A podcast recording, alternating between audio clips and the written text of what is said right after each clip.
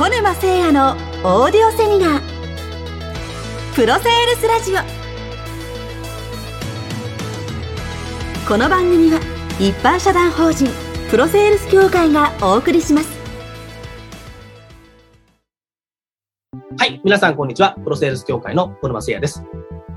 さて、今日のテーマは、オンライン上でラポールを築く3つの要素というテーマでお話をしていきます。ぜひ今回の内容もあなた自身のセールスの活動に落とし込んで役立てていただければと思います。さて、早速なのですが、私どもプロセールス協会のもとにはこういったご相談がよくあります。小沼さん、オンライン上でお客様と効果的にコミュニケーションを取るにはどうしたら良いでしょうか？相手の反応が分かりづらい。相手が本当にこちらの話に納得してくれているのか、どうも分からないので、効果的にコミュニケーションが取れてるか、つかめないんです。といったようなご相談です。実際にもしかしたら、この動画、オーディオを聞いていただいたあなたも同じことを思ってるかもしれません。実は、オンライン上でラポールを築くやり方というのは、リアルと対面での営業とは違うんですね。ラポールというのは、ご存知の方も多いかもしれませんの、ま、知れませんが、お客様との信頼関係をいかに構築するかということです。このラポールが築けていれば、お客様を商談中に本音を語っていただきやすいですし、あなた自身が話したことに対しても納得感を得ることができます。逆にこのラポールが築けていない状態でお客様と話をしても、どうもコミュニケーションが本当に取れているのかわからない。本当にお客様にこちらの提案が伝わってるのかわからない。といったことが起きます。なぜならば、お客様との信頼関係が築けていないのに、いくら商品説明をしても、いくら効果的な提案をしても、お客様には伝わらないんですね。ですから、まず最初にオンライン上でも対面でもお客様と気づかなければいけないのが、このラポールというものなんです。では、具体的にリアルとオンラインでのラポールの築き方はどう違うのでしょうか一番大きいのは、リアルで伝わる情報とオンラインで伝わる情報が違うということです。具体的に言うならば、リアルの時に一番伝わるのは、相手の気持ちや相手の感情、あるいは熱量といった身体感覚情報というものがリアルでは一番伝わります。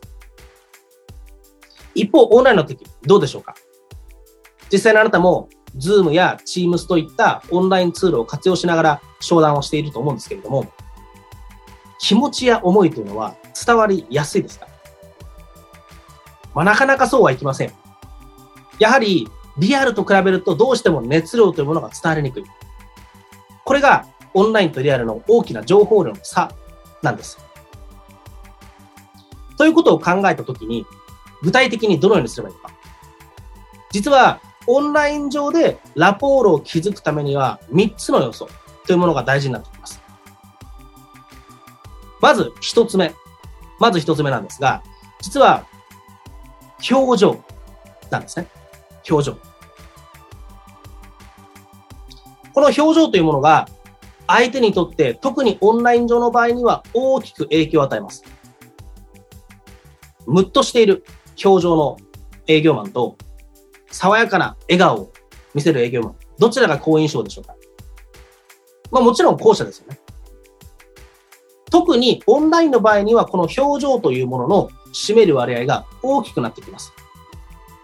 なぜならば、リアルとオンラインでは情報量に差が生じるからです。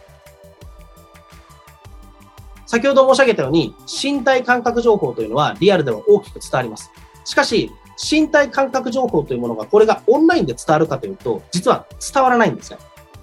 ということは、身体感覚情報の代わりに、どういった情報が重要になるかというと、視覚情報と聴覚情報なんですよ。身体感覚情報の比重が失われた分、この視覚情報と聴覚情報の比重が高まります。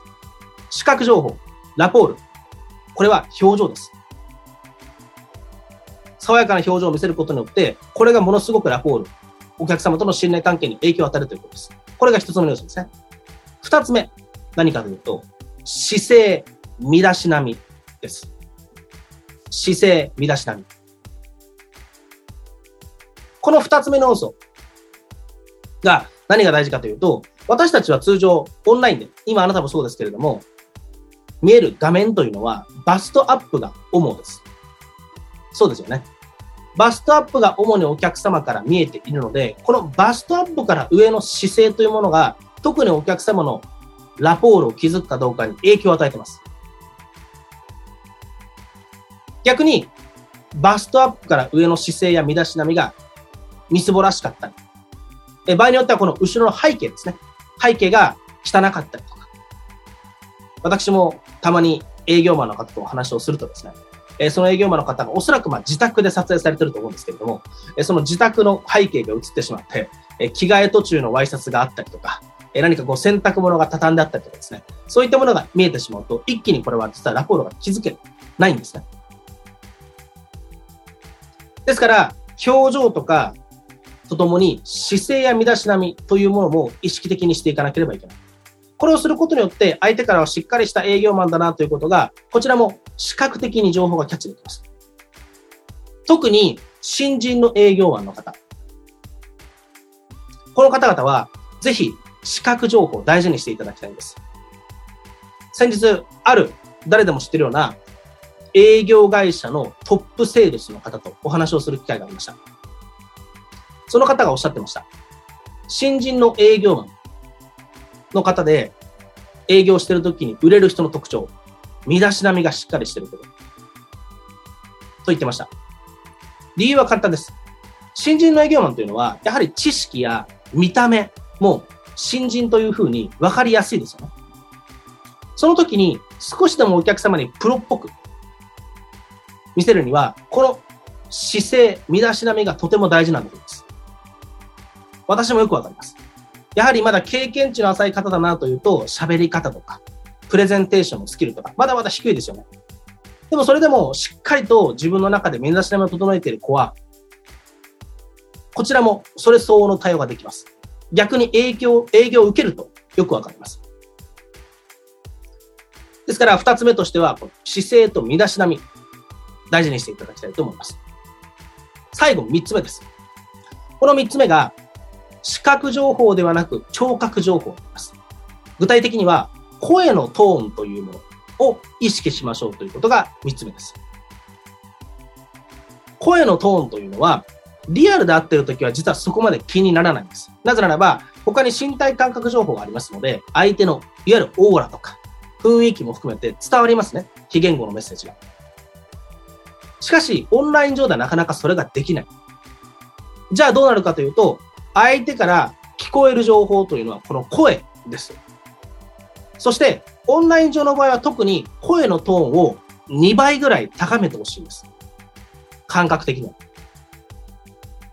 実際にあなたがもし商談とかセミナーとかそういったことをされてたら収録をして振り返っていただきたいんですが、オンライン上では自分は声を張り上げてるつもりでも、声のトーンを少し高めにしているつもりでも、録音して聞くと意外なほどに低いんです。これは驚きでした。私も実際そうでした。私も実際に自分が以前、コロナ前にオーディオセミナーを配信していたんですけれども、そのオーディオセミナーで撮った音声を聞くと、いかに自分が声のトーンが低いのか、まあ、一言で言うと暗いやつだなという印象を持つことに気づいたんです。そこから意識的に声のトーンを高くしました。そうすることによってお客様から高反応が返ってくることが実際にあり、これは営業活動においても大事だと。お客様だったら印象が全く違いますからね。今回で言うとこのラポールが気づけるか気づけないか、ここに大きな影響を与えるわけです。ですから、声のトーンは少し高めではなくて、感覚的には2倍ぐらい高くしていただくと、お客様にも伝わりやすい声のトーンが、ハキハキと物事が伝えられます。逆に声のトーンが低い人というのは、女性でも男性でもですね、意図的に声のトーンを高くしないと、お客様とのラポールは築けない。なぜならば、相手にいい印象を与えないからです。ということで、まとめると、3つです。1つ目、表情。表情は基本的には笑顔でお願いします。2つ目、姿勢、身だしなみです。この姿勢、身だしなみ、背景も含めて、しっかりと整えていかないと、お客様から営業マンとしての見られ方が変わってきてしまうということです。三つ目、声のトーンです。声のトーンは感覚的な2倍高く話していくことによって伝わりやすい声のトーンが生まれるということです。この3つを第一印象としてあなたがお客様にしっかりとオンラインでも提供することでお客様からはラポールを築くためのきっかけが得られます。ぜひこの3つを意識してあなたの明日からのセールス活動に邁進していただきたいと思います。以上、今回のコンテンツでした。ご清聴ありがとうございました。本日の番組はいかがでしたか？プロセールスラジオでは質問を受け付けておりますプロセールス協会で検索し公式ホームページにアクセス質問フォームよりご質問をどしどしお寄せくださいまたメールマガジン SNS でも情報発信していきますのでぜひチェックしてみてください。